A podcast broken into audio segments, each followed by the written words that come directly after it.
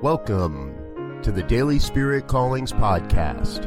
I'm your host, Robert Brzezinski, and I invite you to join me every day as we explore an affirmation, inspiration, and call to action for your life this day. And today is February 3rd, 2019. Here is your Daily Spirit Calling. As I journey through the events of this day, I step boldly and confidently in the direction of my dreams. Life is nothing if not an amazing adventure.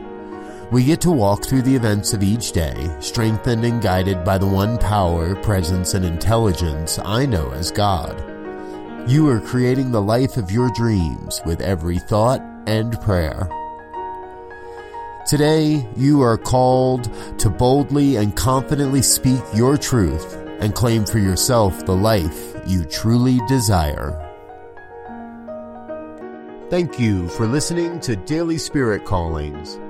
If you found value in this program, please share it with your friends. Learn more about Spirit Evolving Ministries at spiritevolving.com. Until next time, Peace and blessings. Go forth and prosper.